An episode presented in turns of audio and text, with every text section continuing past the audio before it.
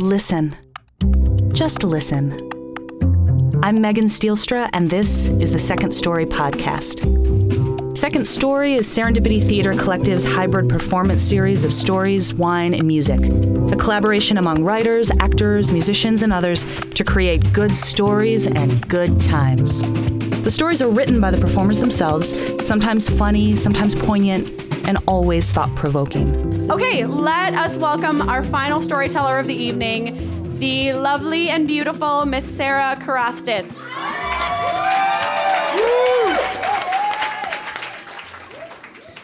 Hi, this is operator 14458F with the TTY online relay service. I've got someone on the line who'd like to speak with you. Have you done a relay call before? No? Well, allow me to explain. The person calling you requires an operator's assistance to communicate over the phone. So for this call, I'm going to be typing everything you say and then voicing everything the caller types to me. When you hear me say go ahead, that means it's your turn to speak. Then when you're done speaking, you say go ahead as well. Do you understand? No, no, I'm not trying to sell you anything. I'm just an operator. This is a normal call. No, the person calling you just needs help. Ma- ma'am? I'm an operator, speaking for someone who needs help communicating over the phone, so I would advise you to treat this like you would any other call. Okay? Great. Let's get started. The caller has typed, Hi, I'd like to order a pizza for delivery. Go ahead. Oh, okay, ma'am, remember, when you hear me say go ahead, that means it's your turn to speak. And then when you're done speaking, you say go ahead as well, okay? Remember? All right, great, let's try this again. Hi, I'd like to order a pizza for delivery. Go ahead. Oh, okay. Ma'am, remember, when you hear me say go ahead, that means it's your turn. Ma'am, ma'am. Shit. The woman had hung up.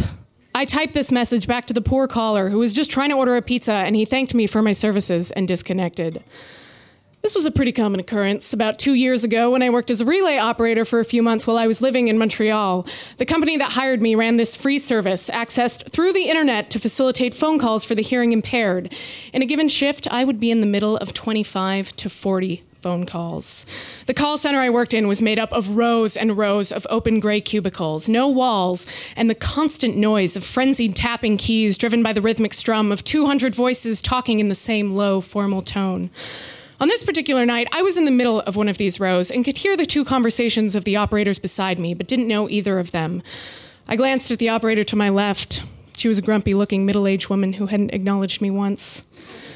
To my right was an average looking post grad type, blonde, glasses, converse. Nice enough. After the commotion of that last call, he'd leaned back in his seat and given me a sympathetic look. I shrugged in response when another call appeared on my screen. So I dialed the number and waited for someone to pick up. Hello? Hi, this is operator 14458F with the TTY online relay service. I've got someone on the line who'd like to speak with you. Have you done a relay call before? Oh, hi, operator. Yes, yes, I have. Great, okay. Well, um, the caller has typed, Hi, Kara, it's me. Go ahead. She responded, Kara responded with a casual, Hey, Danny, hold on one second while I change phones. Go ahead. Her voice was direct yet soft and welcoming. I typed her words back to the caller, Danny, whose response appeared on my computer screen, and I voiced it to Kara. Sure, no problem. I'll wait. Go ahead. There was a long pause, a couple of clicks, and she returned to the line. Okay, that's better. Go ahead. I heard Kara say, so I typed that into Danny and leaned back in my gray ergonomic computer chair. This was going to be a breeze. I mean, the callers clearly knew each other and were familiar with the relay service, so all I had to do was settle comfortably in the middle of their conversation and facilitate. To do that properly, I was to speak in a neutral, distant tone. The company stressed this incessantly to speak as the invisible, yet professional third member of a two person call. I had a sweet go to operator voice that I always spoke in. well, I'm glad you are so comfortable. Go ahead. I said as the lines appeared on my screen. Oh, shut up. Go ahead. And I typed that back to him. Danny typed the words laughing in parentheses on my screen. Laughing, I relayed to Kara. then, hey baby, did you get that thing I sent you in the mail? Go ahead. No, not yet. It's been driving me crazy. Why don't you just tell me what it is? Go ahead. As I'm sure you can tell, this call was pretty casual. I mean, most of the other types of calls I'd get were business calls with bankers, clients, AT&T, or stupid fucking automated voice systems. The personal types of calls were typically among family, talking casual. I could easily zone out or sneak a couple pages of the book I brought to work, but I didn't for this one. I was interested in this one. Admittedly, I started to get into it. Oh, hey, how's your dog doing? Kara asked. How's little Ruffles? I can't believe you named your dog after a bag of potato chips. Go ahead. I typed that cheeky jab back to Danny, kind of excited for what he wanted me to say in response. You see, by hour one, I started to piece together information about Kara and Danny. They were both in their 20s with playful senses of humor and had been dating long distance. Six months? Maybe a year? He was in Kansas City, her somewhere in Colorado. I imagined each of them perched comfortably in their homes. Danny probably lounging on his gray, worn in dude couch, a laptop resting on his stomach. Kara gazing out her bedroom window, warm posters coloring the walls, maybe lying on top of her comforter and idly picking at it. Hey, I named him Ruffles because he's got ruffles. He's roughly. Go ahead.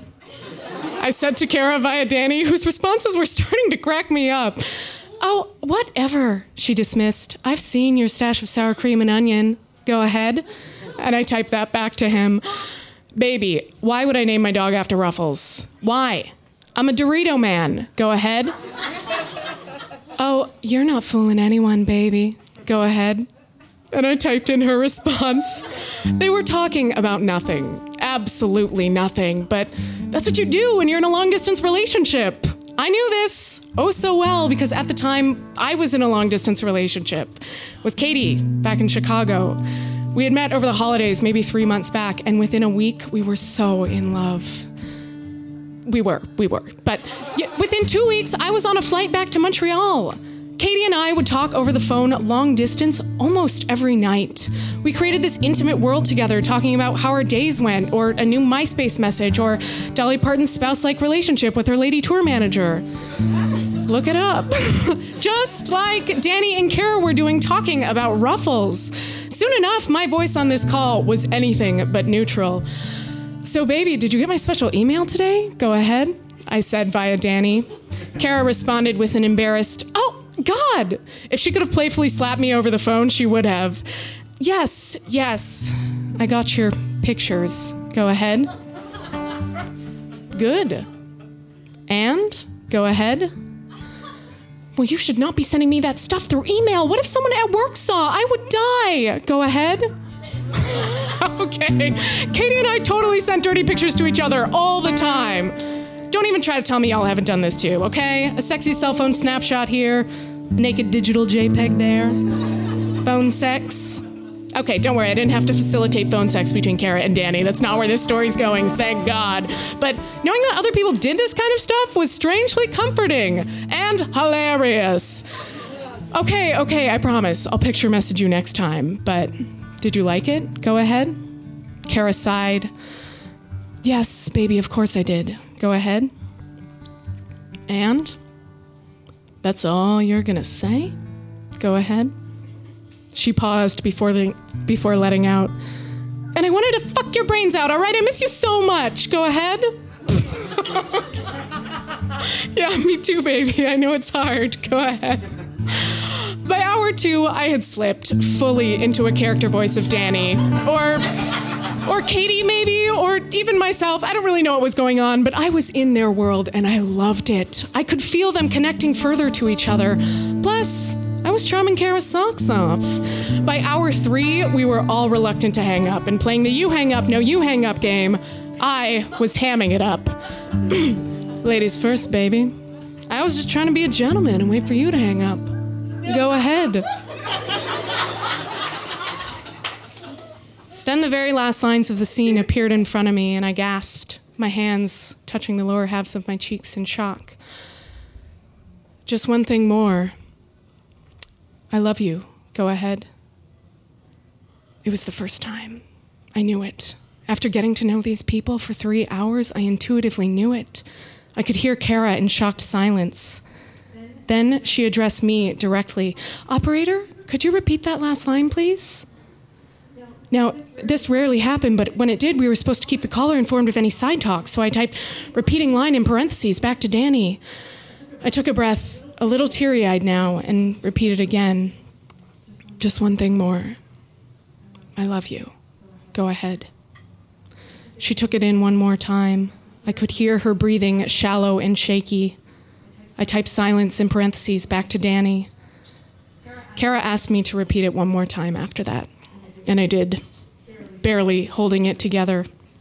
I pictured Danny inches away from the screen, waiting closely, Kara on the edge of her bed now and frozen in place. Then she replied with a, finally, baby, and a good night, and she gently hung up the phone. I guess she said it first. I typed in that message to Danny and informed him that she had hung up. He thanked me for my services and disconnected. Click. I was so taken aback that I had to log myself off the computer and compose myself for a second. I pushed my gray ergonomic computer chair back a bit and reveled in the scene I was just privy to. Hell, the scene I was just a part of. Wow. A smile tugged at the edges of my lips in wonderful thought and emotion. When Katie had first said that, it slipped out accidentally after a long night of drinking. I glanced to my right and immediately caught the eyes of the operator next to me. He was staring. I checked myself, then glanced to the left of me, more composed this time. The middle aged woman was also staring with this look. Quickly, I logged back on as fast as I could, and you know, another call came right up, so I shrugged off their looks casually. I even glanced at my watch, affecting a bored sigh. God, will this shift ever end? and I powered through the last leg of my shift. From that point on, I kept my operator voice professional on all calls, neutral and distant, always. But that night, when I got home, I called Katie.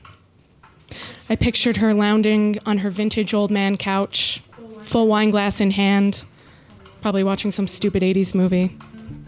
And there I was, sitting on my futon, back propped against my rich green bedroom wall, gazing out my window and idly picking at my comforter.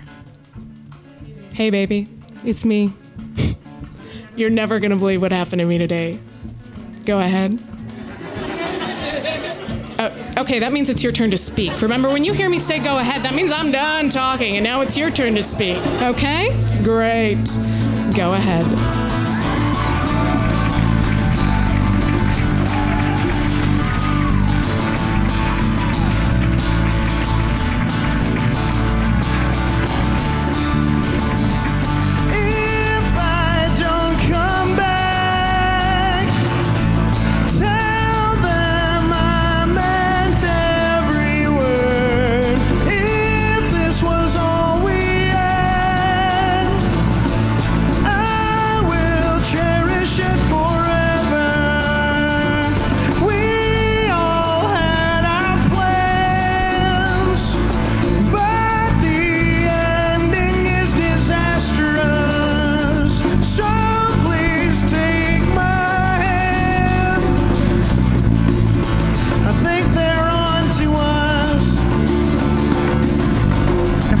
Story gives you ideas for your own second story, we'd love to hear them. Please join us for our ongoing series at Webster's Wine Bar and Red Kiva, or one of our upcoming special events Straw Dog Theater on the 23rd and Victory Gardens on the 25th.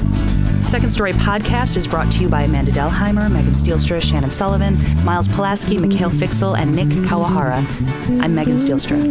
Serendipity is funded in part by the Gaylord and Dorothy Donnelley Foundation, the Illinois Art Council, a state agency, the Richard H. Driehaus Foundation, City Arts Grants, the Chicago Community Foundation, a part of the Chicago Community Trust, and listeners just like you. To find out more about Second Story, the performances, and our performers, or to make a donation, visit us at storiesandwine.com. Maybe the writers turned on us. It's somewhere